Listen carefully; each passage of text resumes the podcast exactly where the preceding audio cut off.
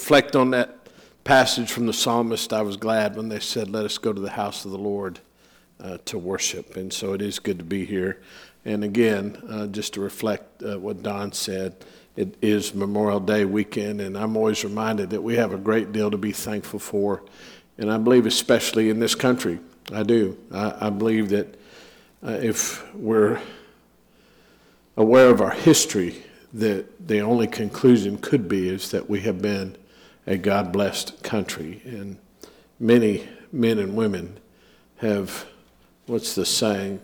Some gave, but some gave all. And many men and women uh, in our storied history have given and paid that price. And, uh, and it does us well to remember the sacrifice of others. So it is a, it's a solemn, but it's also it's good to be here. I, I do want to mention uh, also because I know that at least one is here, Jackson Plotz. He, where's Jackson? Are you back there? Yeah, he's hiding behind the. He graduated this week. We went to Franklin to see Brett Sebastian graduate, and uh, Zach Gack graduated. Uh, Leah Shields was the valedictorian out there in Franklin, and uh, so uh, all of those uh, young people are associated and have been associated with our congregation. It was difficult to watch. It was a blessing, but it was difficult. All of the young people made a statement, the salutatory and the valedictory and the closing remarks about um, 2020 that they had left for spring break. And when they left, uh, they had no idea that that would be their last day of school uh, for this year. And as a senior, that, that's pretty difficult. All the spring sports and all the different activities and um, and, and so they reflected on that. Our, you know, they were certainly affected by that. But we're very grateful that we have. We're going to celebrate our graduating seniors, and it's a date in, in the future. We haven't set that yet, uh, but we'll keep you informed of that. Also, I want to remind you to continue to keep Danny Aliewine in your prayers. Um, April Smith, her surgery is June 11th, June 11th uh, in Houston. Um, she's struggling. She's in, she's suffering um, just because of all the so many of the treatments, the radiation and the chemo. But she is also hopeful. Uh, obviously, keep her. Susie Weatherly, we did. I mentioned uh, keep Susie in her prayers. She lost Buddy, and we did the service a couple of weeks ago, and so uh, it's been almost two weeks. So always many to pray for. It's a traveling weekend, and uh, although we're lighter than usual because of this virus, we also have many on the road. So there's much to be thankful for and much to be in prayer for. Go to the Gospel, uh, Gospel of John, chapter 1.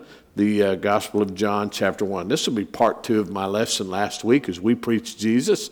And, uh, and last week uh, we introduced this passage about Jesus being light we made the con- connection between uh, in Genesis chapter 1 uh, about in the beginning, God created the heavens and earth. Um, verse 3 through 5, that first uh, statement about creation was God creating and speaking into uh, in the creation light. And then we made the connection between Colossians chapter 1 that all things have been be created by Christ and through him and for him, that the creation in Christ are are, are married together. And uh, then this also this connection of light. We really talk uh, about darkness. If you, are going to talk about light, you got to talk about darkness. And uh, Scripture very clearly identifies darkness. Darkness is sin. It's the brokenness.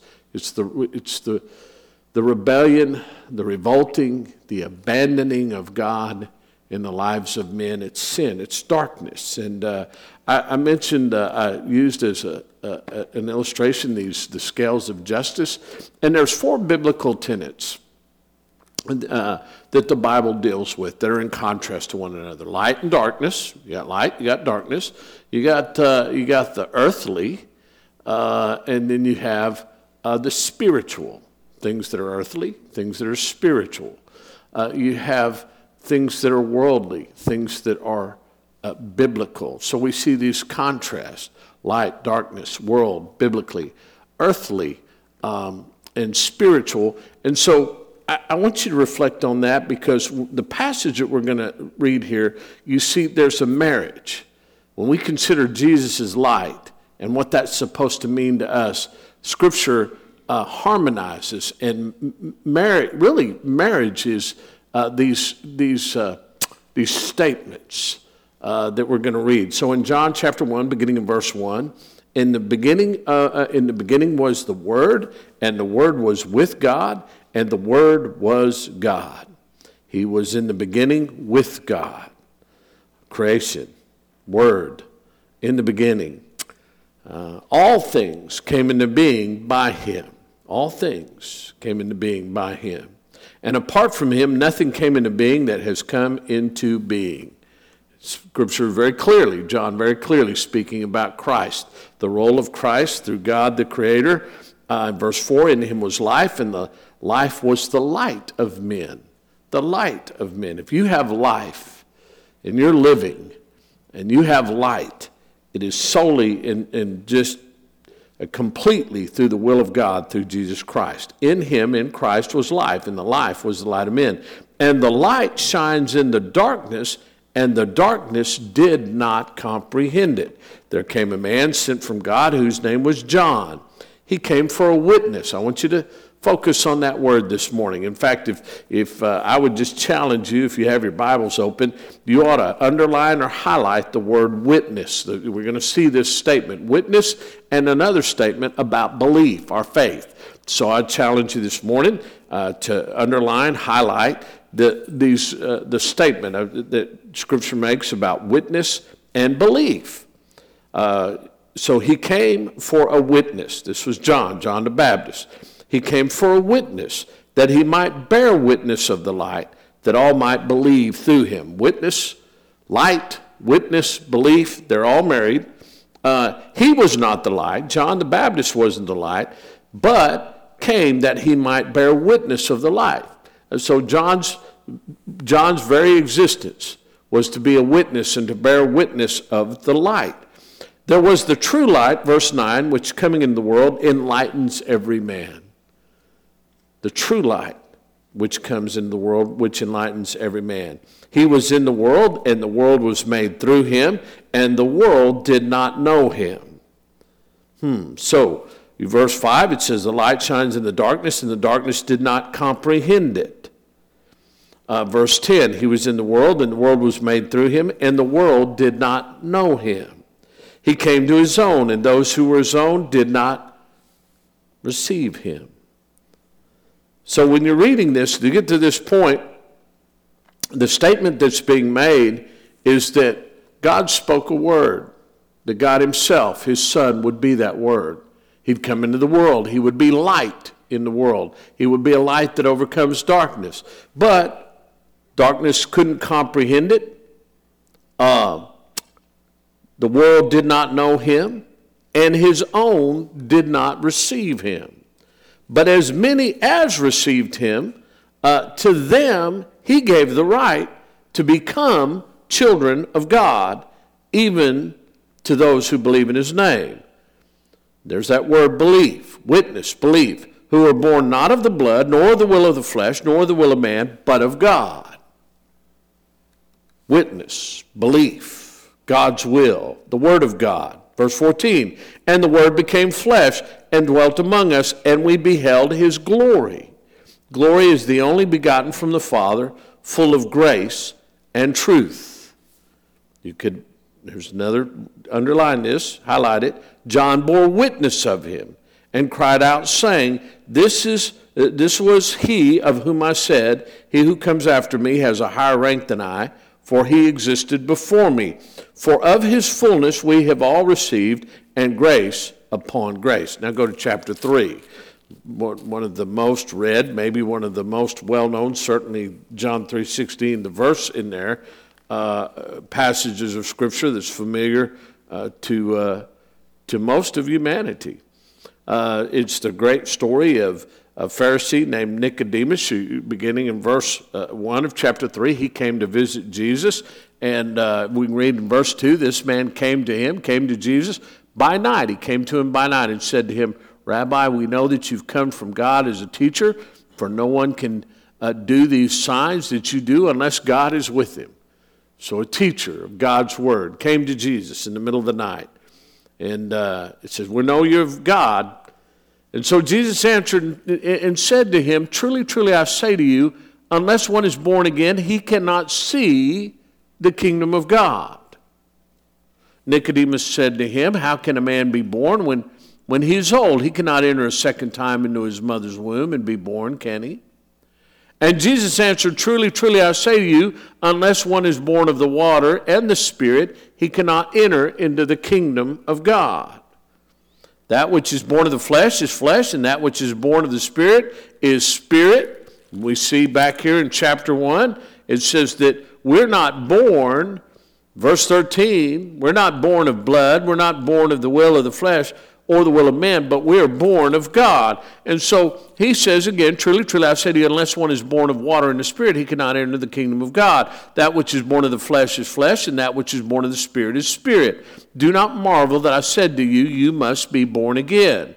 The wind blows where it wishes, and you hear the sound of it, but do not know where it comes from and where it's going. So is everyone who is born of the Spirit. Nicodemus answered and said to him, How can these things be? It's pretty confusing to him. He's confused, he's not understanding it. And so Jesus answered, verse 10, and said to him, Are you the teacher of Israel? Are you the teacher of Israel, the people who strive with God and do not understand these things? Truly, truly, I say to you, we speak that which, which we know. And here's that word again underline them, highlight them, and bear witness of that which we have seen, and you do not receive our witness. If I told you earthly things and you do not believe, there again, belief, witness, belief, how shall you believe if I tell you heavenly things? Heavenly, earthly, darkness, light. And no one who has ascended into heaven, but he who descended from heaven, even the, no one has ascended into heaven, but he who descended from heaven, even the Son of Man. And as Moses lifted up the serpent in the wilderness, even, uh, even so must the Son of Man be lifted up, that whoever believes, there's a word believes, may in him have eternal life. And so, this famous verse, he's having this conversation with the teacher of Israel who doesn't understand these things. And he says to him uh, about witness and light and darkness and belief. He said, So God for God so loved the world that he gave his only begotten Son, that whoever believes in him should not perish but have eternal life. For God did not send the Son into the world to judge the world. You ought to underline that word, judge. God didn't send the Son into the world to judge the world, uh, but that the world should be saved through him. He who believes, there it is, underline it, in him is not judged. He who does not believe has been judged already because he has not believed in the name of the only begotten Son of God. And this is the judgment. This is the judgment that the light is come into the world, is, present tense, is come into the world, and men love the darkness rather than the light, for their deeds were evil. For everyone who does evil hates the light and does not come to the light, lest his deeds should be exposed. But he who practices the truth comes to the light, that his deeds may be manifested as having been wrought in God. If you were alive 2,000 years ago and you were privy to that conversation and you had the same mind that Nicodemus had and, and you could understand what Jesus was saying, he's very easily or specifically or clearly speaking about the condition of humanity in God's intervention and man's response and responsibility to that. When you read this, I don't know necessarily where you would set it. Uh, this conversation would have been set, the statements made here were judicial. What do I mean by judicial? They were very court like. They had to do with uh, a witness, truth, uh, what someone believes and judgment. That's really, it's a religious conversation between a teacher of the law. By the way, law, the Jews, law for them was Torah. Torah meant the Word of God. And the way they judged themselves judiciously was based upon the ordinances, the statutes, the mandates, the commands of God. You just, throughout Scripture, you can't separate that. You just can't. God's Word is law. God's Word that is law is a series of mandates from God, statutes from God, ordinances from God, commandments, direction. It's just, it's law. And so, uh, throughout the entire Bible are the laws of God. And in this conversation, again, very briefly, the teacher of the law comes to Jesus, who is the Word of God, and he wants to talk to him. He doesn't know. He says, I think you're a, teacher of God. You couldn't do the signs that you do unless God was with him.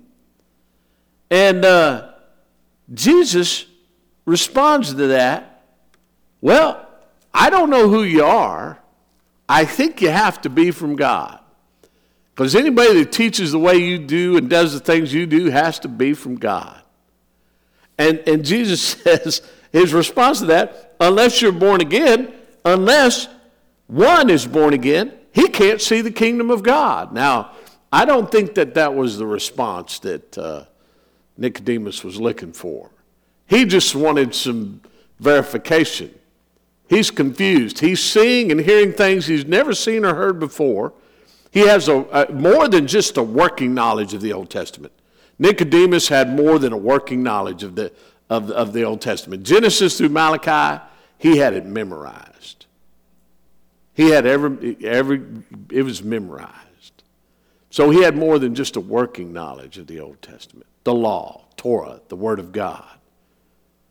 And he wants, he says, This man, I know he's from God. He couldn't do, he couldn't teach the way he teaches, he couldn't do the things he did.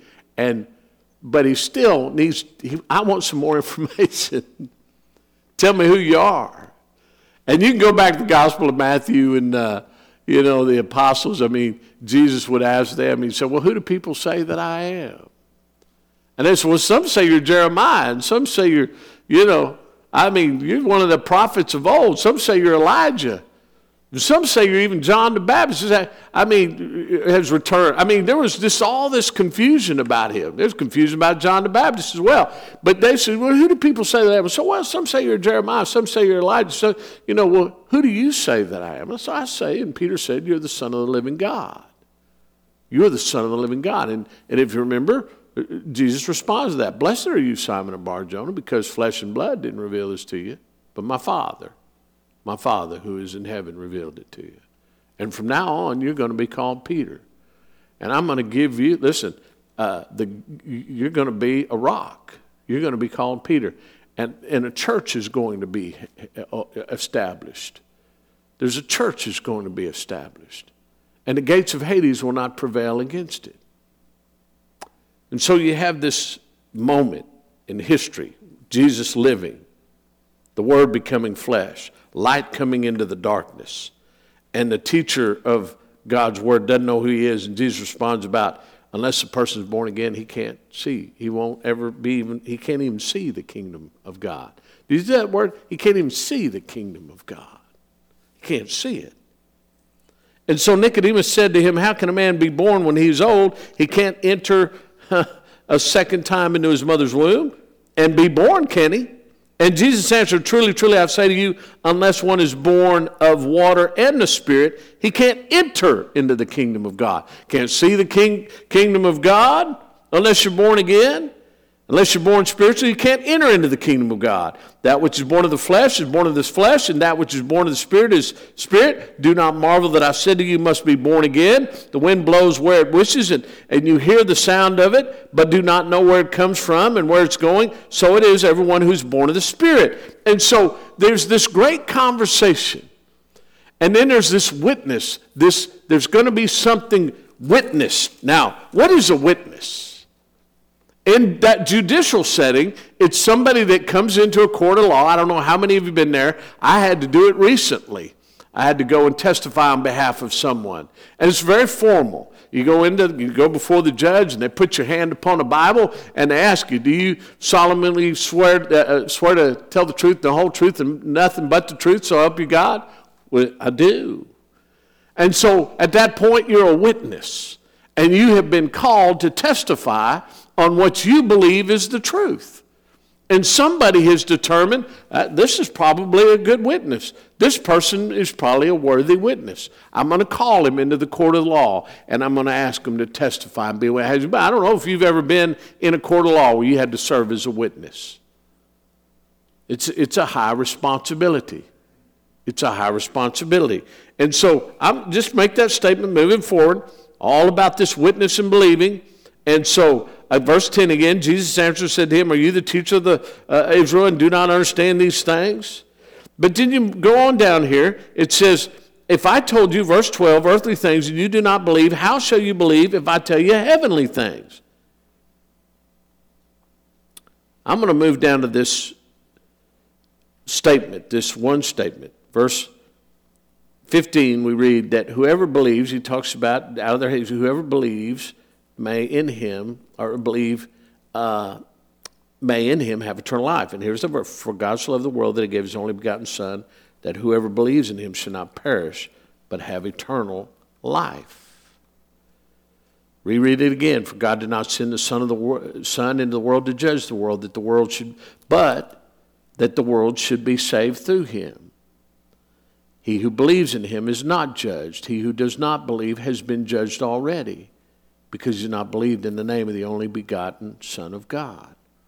And this is the judgment that, and this is the judgment that the light has come into the world, and men love the darkness rather than the light, for their deeds were evil.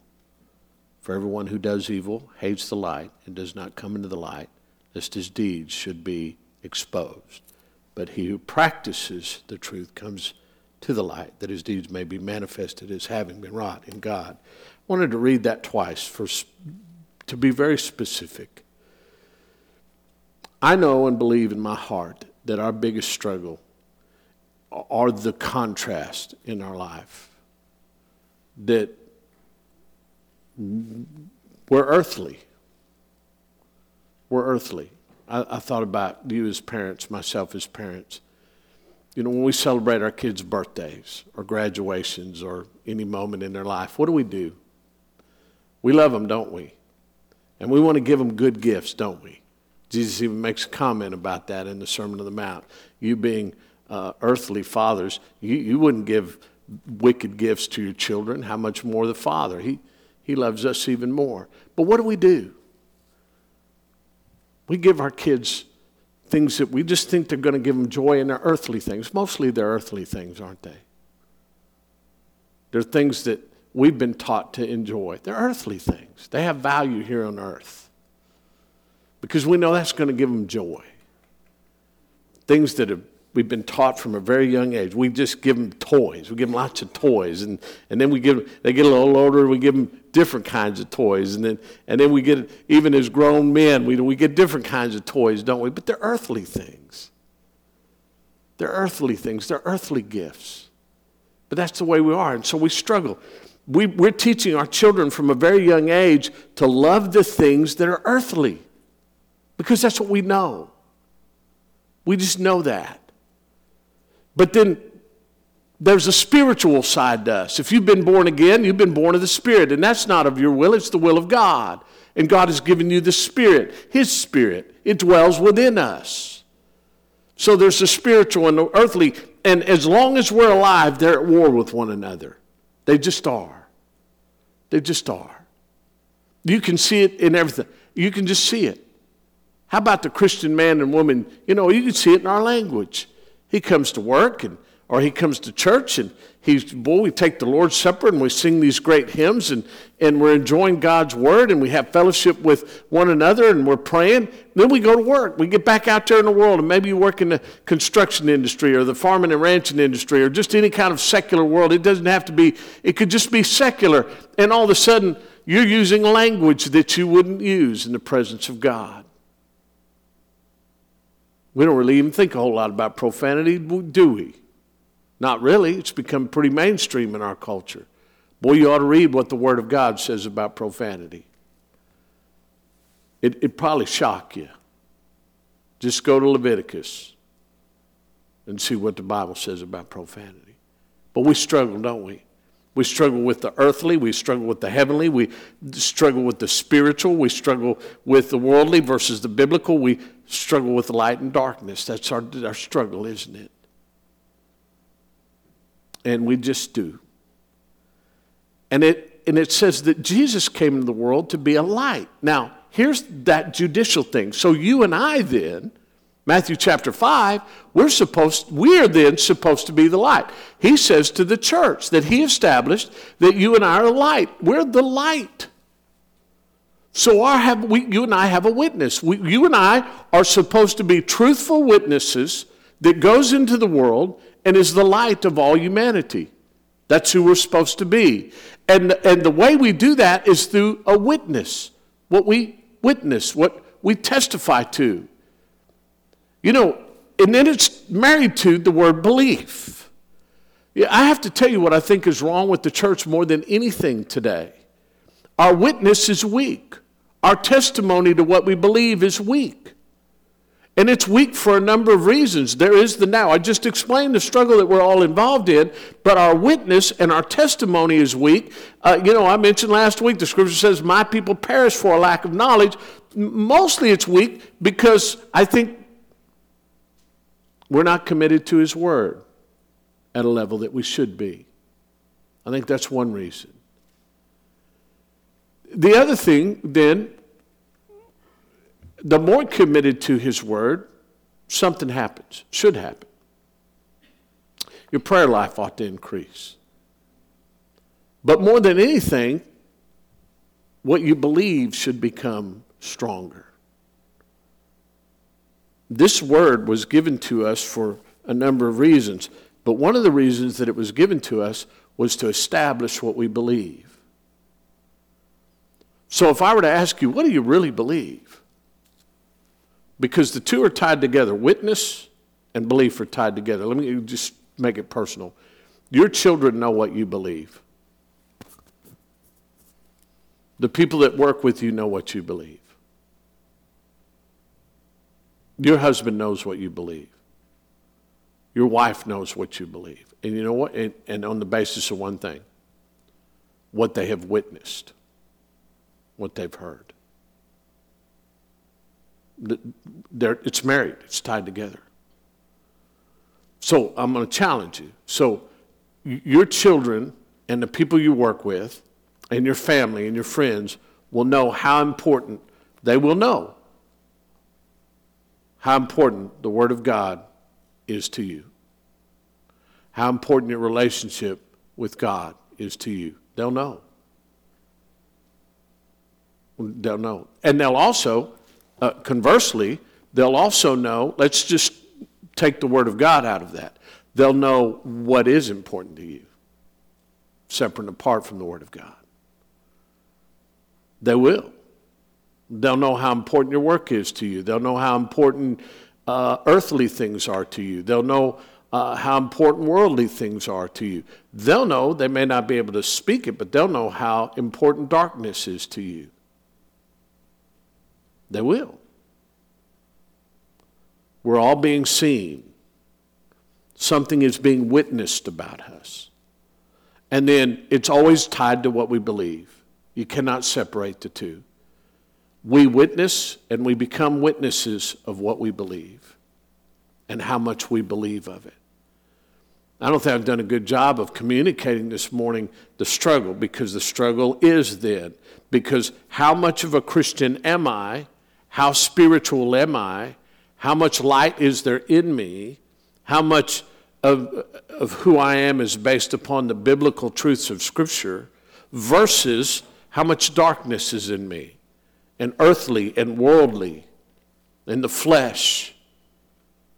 So there it is. It's Romans 7. I'm not going to quote it this morning, but it's Romans 7, that struggle between the spirit and the flesh. Paul's saying, I'm not going to quote that, but why do I do the very thing that I do? Paul would say about himself, he would say, I am the chief of all sinners. That's what he would say about himself.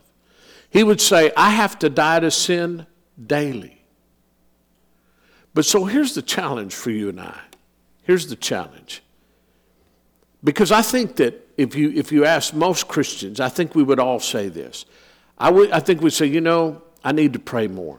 I need to be in God's Word more. I need to be at church. I need to be worshiping God. I, I need to become a, a, child. I need to, my light needs to be shiner. This little light of mine, I'm going to let it shine. My light needs to be brighter. My spiritual life needs to grow. I, I do understand the scripture says, Greater is he who is in me than he who is in the world, but I don't always feel that way. I feel like a wretched man. I feel like the chief of all sinners. And I'm supposed to be a Christian. And I say things that I, man, I wish I, I hope. Now, here's what I do hope. You say, I say things I wish I hadn't said. I hope that's true. I hope I hope we're not so numb or hard hearted or, or, or so much darkness and, and earth and world and fleshly stuff is not, that, we, that we, we become numb to that, that we don't even care about the things that we say. I, I, I would hope that we, we would know when we would grieve the Holy Spirit. I hope that there'd be so much light in us and so much spirituality and so much of God's worth and so much of the upward heavenly call, the call of heaven, that we just, as we say, oh, I shouldn't have said that. But there's that struggle. And so here we are, we're living in the world, we're witnessing, things are being witnessed, and it all is tied to what we believe. And I mentioned about casual Christianity. And my greatest fear as I read passages like this and I look at my internal struggle and the struggle of the body of Christ is that we are living somewhere in this wishy washy struggle between light and darkness. And we know that what he says about the darkness in the world is that the darkness can't comprehend light. The world doesn't even receive him. God's own people you know, you can read in the Gospel of Matthew, chapter 7, he said, There's going to be a time people say, Lord, Lord, and he said, I depart from me. I don't know you. I don't know you. Just as much as our witness and what we believe is married, I tell you what cannot be married. Darkness and light cannot be married. The worldly and the earthly can't be married to the spiritual and the heavenly. It cannot be. We're engaged in the struggle, and there's this ongoing thing. And Paul writes to Philippians about his persevering. I'm persevering. Not, I, I'm striving. It's, it's, it's a growing. The Bible in First John, First John writes that it's like a building. Your life and my life is like a building. But here's, my, here's what I really want to say to you this morning about our witness and our testimony and what we believe.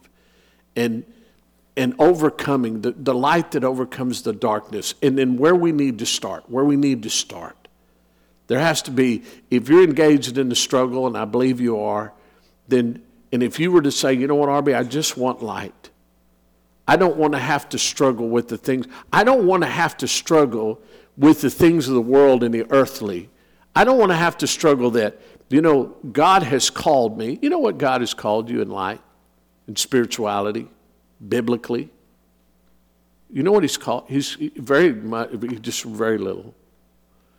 You know what the things, and, and I do, and I'm just going to say it.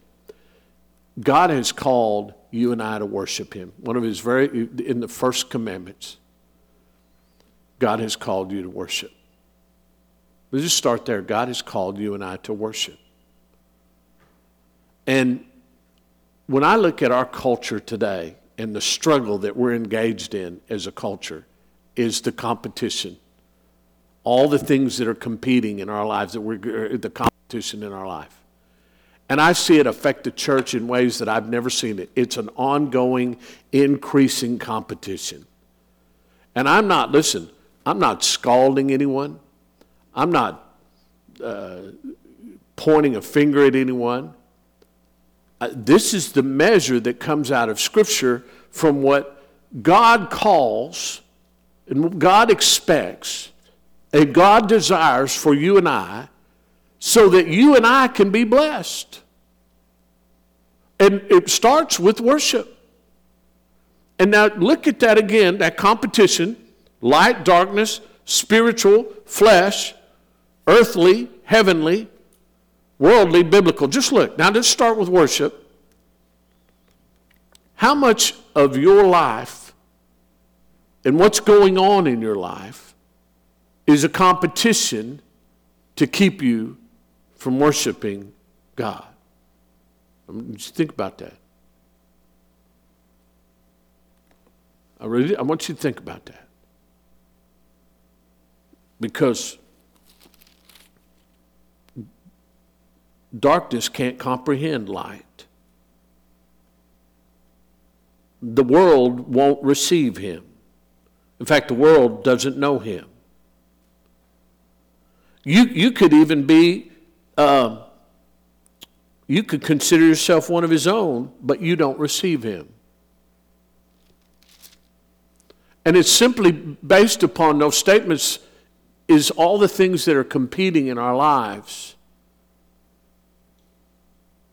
with the light, with the biblical, with the spiritual. Uh, and if I've seen anything in the last 20 years as, as a preacher in this God blessed country, is that the struggle parents are having, Christian parents, in the competition of worship God on Sunday or do something else. If I'm going to talk about light and darkness and where all this starts, I'm just going to say it. And your, your, whatever decision that you're making as a parent, your kids are witnessing it. And then as they witness it, they're believing something number one, they know what you believe, and then they're going to believe it. As much as it pains me to say that, if I'm wrong, please tell me, and I mean that from my heart. One of the most, and it may, it's not, yeah, it may be the statement that I hate to hear. I hate it. I hate it. Because I don't believe a person could, in good conscience, say this before God. I don't I know that they wouldn't. I know as Paul said, there's going to be a day and the trumpet's going to sound and the heavens are going to open and he is going to reappear, uh, reappear in all of his glory. I don't think this could ever be a part of your conversation to God. You know, God, I, don't, I, I, I didn't have to go to church to worship you. Wow. The church that he established that he's called to worship him corporately, and it is corporately, and it is on the first day of the week. And you don't have to be a Bible scholar to know that. And he did, and he doesn't, you know what he wants you to do? He wants you to pray. He wants you to look out at the world and say, you know what, there's somebody that's hungry. Matthew, I need to feed that person. There's somebody that's cold. I need to clothe that person. There's somebody thirsty. There's somebody sick. I need to go visit that. There's somebody in prison. By the way, he says in Matthew 25, he said, You would do this under the least of one of mine you've done unto me. His very first command worship and worship corporately. You cannot make an argument, you cannot make a, a defense in Scripture that says, I don't have to go to church to uh, be saved or worshiper. It's not biblical, it's not true. It's darkness, it's, it's not true. And it's so very little. It's just very little. Pray, serve Him, do the best you can, worship Him. That's pretty much it. Forgive people. And by the way, the more you're coming to church and in His Word and praying and having fellowship with other Christians, the more forgiveness that forgiveness will grow in you. Be merciful. Be merciful. So, I, as we talk about the light that overcomes the darkness and the light that enlightens every man, and to not look at that personally and then challenge myself in my own personal struggle, it has to be said. I'm going to finish with these passages of verses because I think that in them we find this is so if I said to you, what what would you how would you phrase your witness? how would you testify in a judicial court of law to what you believe is the truth about you and God and you? You and God and you. It's this three. So you and God, God and you. What do you base that upon? You know, we sing, we do, we sing those songs. Um, you know, oh, how I love Jesus. There's power in the blood. Amazing grace. How great thou art. Wonderful old great hymns. The hymns, the praise songs we said this morning, outstanding. So I, I'm just going to go to Romans chapter 5. And I'm not going to preach a sermon on any of these verses, but this is the testimony. This should be our witness. This should be the witness. So if you were in a court of law and you were and and Jesus was sitting on the bench and uh, the Holy Spirit called you to testify, witness to what you believe is the truth about you and God and God and you, well, what would you say? Okay? Where should you start? Okay? I mean, the scripture says we love him because he first loved us. So we didn't even love him without him first loving us. We know that he loves us because of his sacrifice, right? So, Romans 5. So, I'm going to use the term justified, court of law, judicial, justified. Because if I'm going to be a witness in a court of law, if I'm going to be a witness and I'm going to testify to what's true, and maybe I'm on trial, I'd want to be justified. If you've ever been to court and somebody's accused you of something and you had to bring forth witnesses and you'd want to be justified, you certainly wouldn't want to be condemned, would you? So, Romans chapter 5. Therefore, having, and the first four chapters of Romans, by the way, uh, the testimony is that everybody's guilty. Nobody's justified. That nobody's justified. That you and I couldn't justify ourselves. The Jews couldn't justify themselves. The, the, the, the Gentiles couldn't justify themselves. Everybody's guilty. All men have sinned and fall short of the glory of God. In fact, I was preaching a sermon, or uh, teaching a series of classes, and I was in the third chapter on Romans, and the great passage in Romans, that quotes out of all these passages out of the Psalms and, and the Old Testament. Uh, you know, Paul's quoting, he says, uh, hmm, Verse 10 of Romans 3, he said, There's none righteous, not even one. There's none who understands. There's none who seeks for God. All have turned aside to, together. They have become useless. There's none who does good. There's not even one. Now, you just keep reading. I had an elder at that church come to me, and literally, he pulled me aside and he said, Preacher, I don't, would you stop teaching this class? It never happened to me before. I said, What? What are you talking about? He said, well, I, I don't, we don't, I don't, well, he said, He, that was not the consensus of the elders, but he said, his point, he said, uh, he said, it's making a lot of people uncomfortable. I said, What?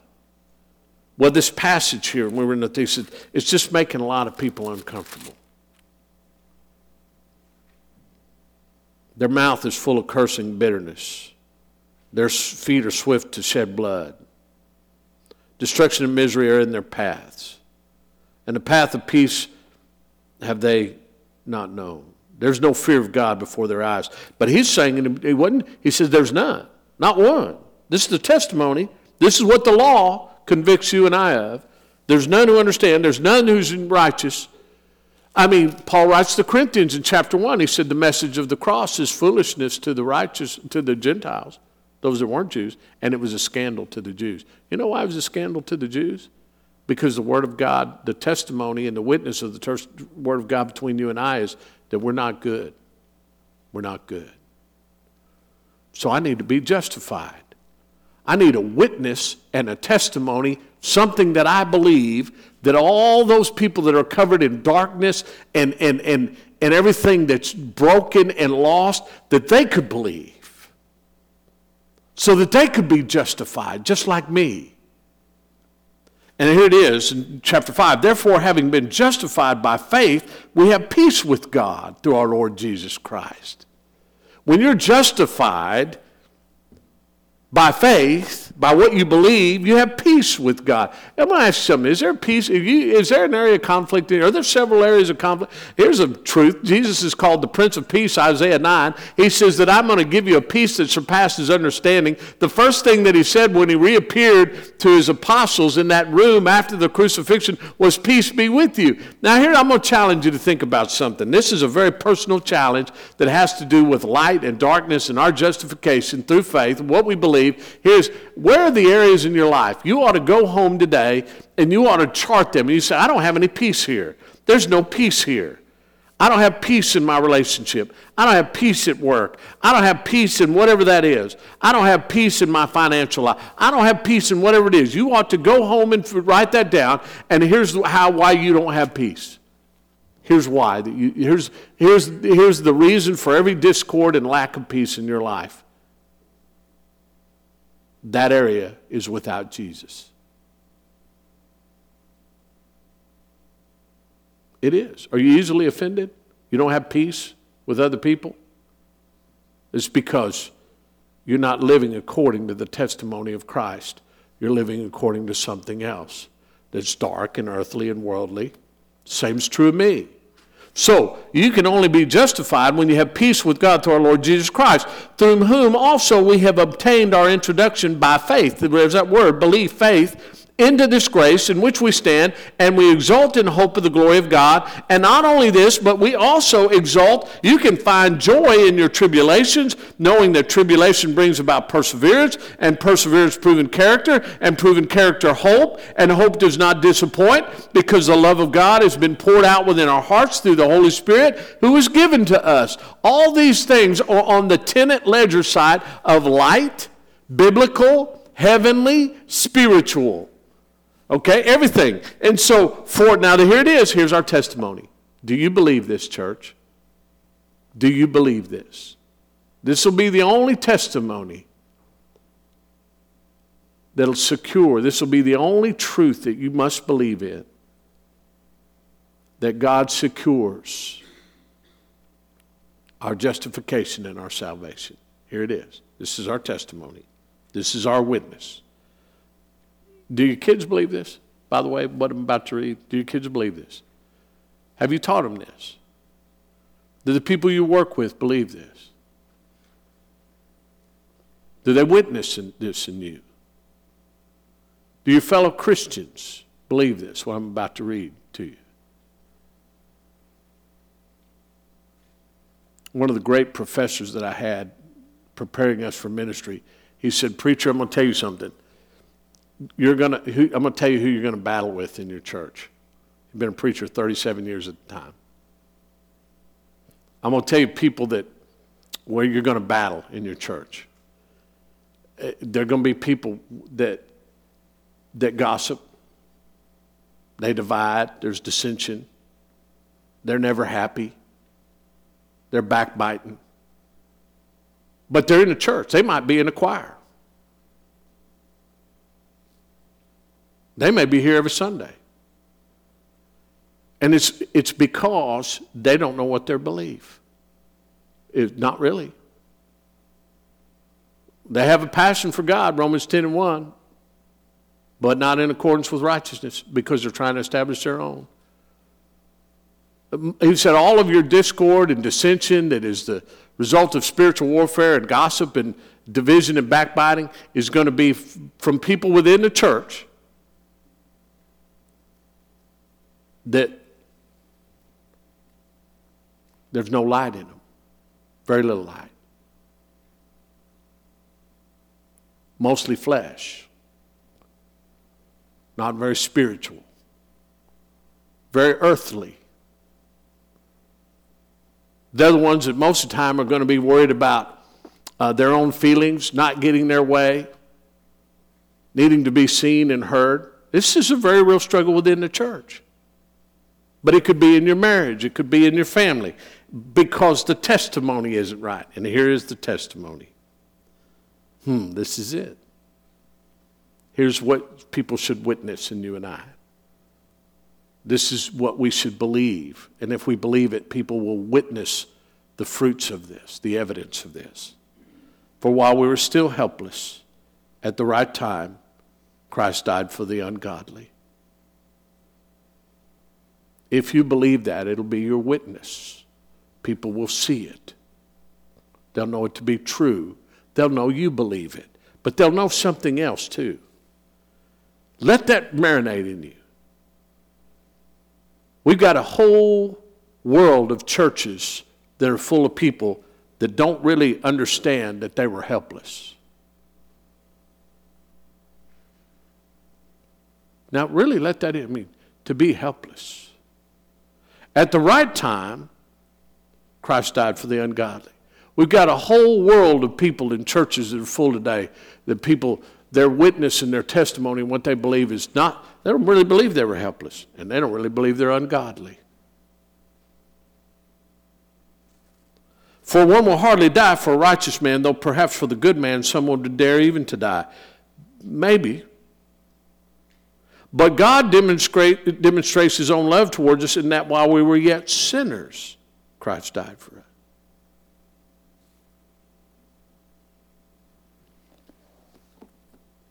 You should be able to witness that in me. I should be able to witness that in you.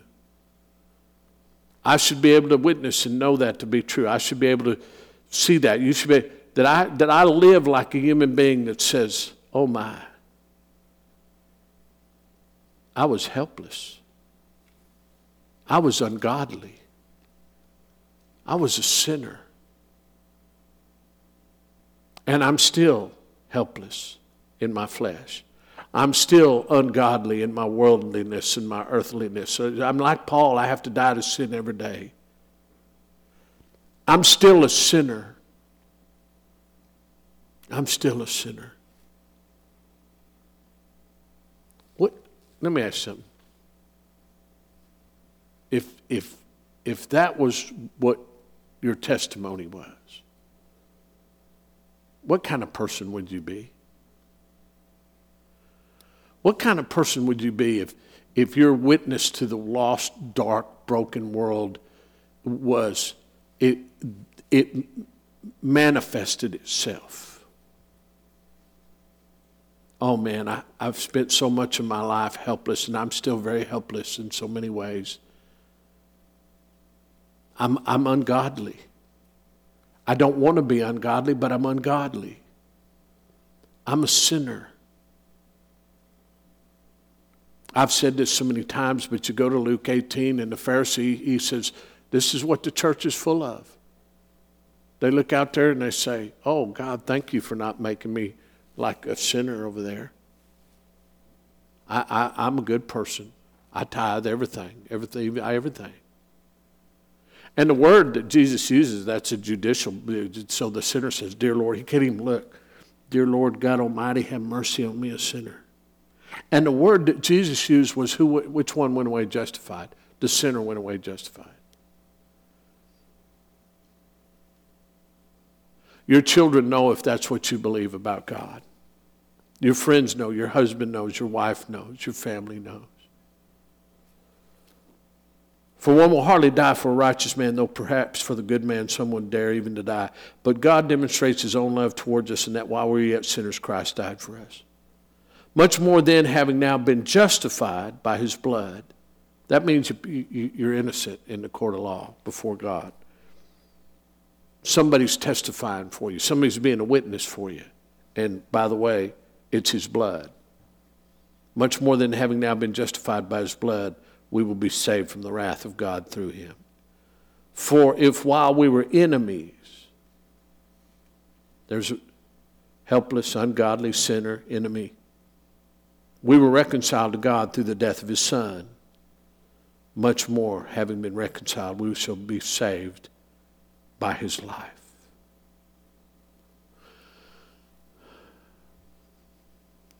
You know what I dream of and desire in my own heart, beginning with me? I desire that my witness and what people witness from me and what I believe and what people could, and I know it's true, is this.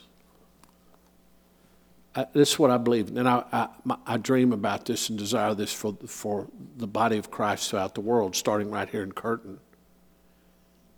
Is that each and every one of us that comes to take the Lord's Supper, a memorial supper,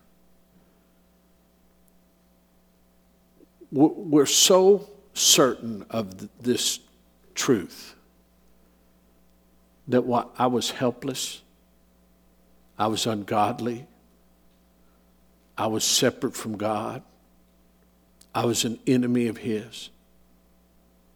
But but by his blood he I've been saved and forgiven and justified. Not only that, justified. Let me ask him if, if we did that, if, if starting with the preacher and then the elders and Christian husbands and then Christian wives and then Christian mothers and fathers, would it be a competition to worship on Sunday? Could you gossip easily about somebody? Could you have an ill feeling? Could you feel ill about somebody in the church? Could you badmouth somebody in the church? I mean, really, could you? Because every time we do all of that, it's a testimony to what we believe, it's a witness to what we believe, good or bad. So I want to challenge you this morning to think um, really what it means when, when John writes about the light coming into the world and it overcome the darkness, and the world didn't know it, and his own didn't receive him and, and the darkness couldn't comprehend the light, but that you and I, you and I, have become children of God. We've been born by the water as a natural, and we've been born spiritually. And not by the will of the flesh or the will of men, but by the will of God. If you're a Christian, you have been born by the will of God. And you and I have been called to be light. There's a lot to think about here. And we're going to just continue on this over the next few weeks and talking about light and darkness and who God has called us to be. I hope you're challenged. Because as Paul said, Paul Jenkins, one of our elders, we live in dark times. Churches are half full. People are living in fear. So I hope, I hope these, uh, these words and these thoughts challenge you this morning. Let's pray. Father in heaven, thank you for loving us and thank you for being the light that comes into the world. And Father, I pray that as we live according to you and your will, that you just increase in us. You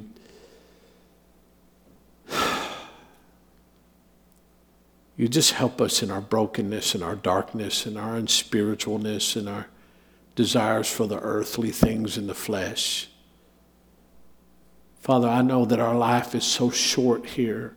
It's so short. And I would pray that we would all just desire to, to live it in light, to live it spiritually, and to live it just according to your word. Help us to become children of light. As you have made us your children, help us then to become children of light. And it's in the name of your Son, in the name of light, in the name of Jesus we pray. Amen.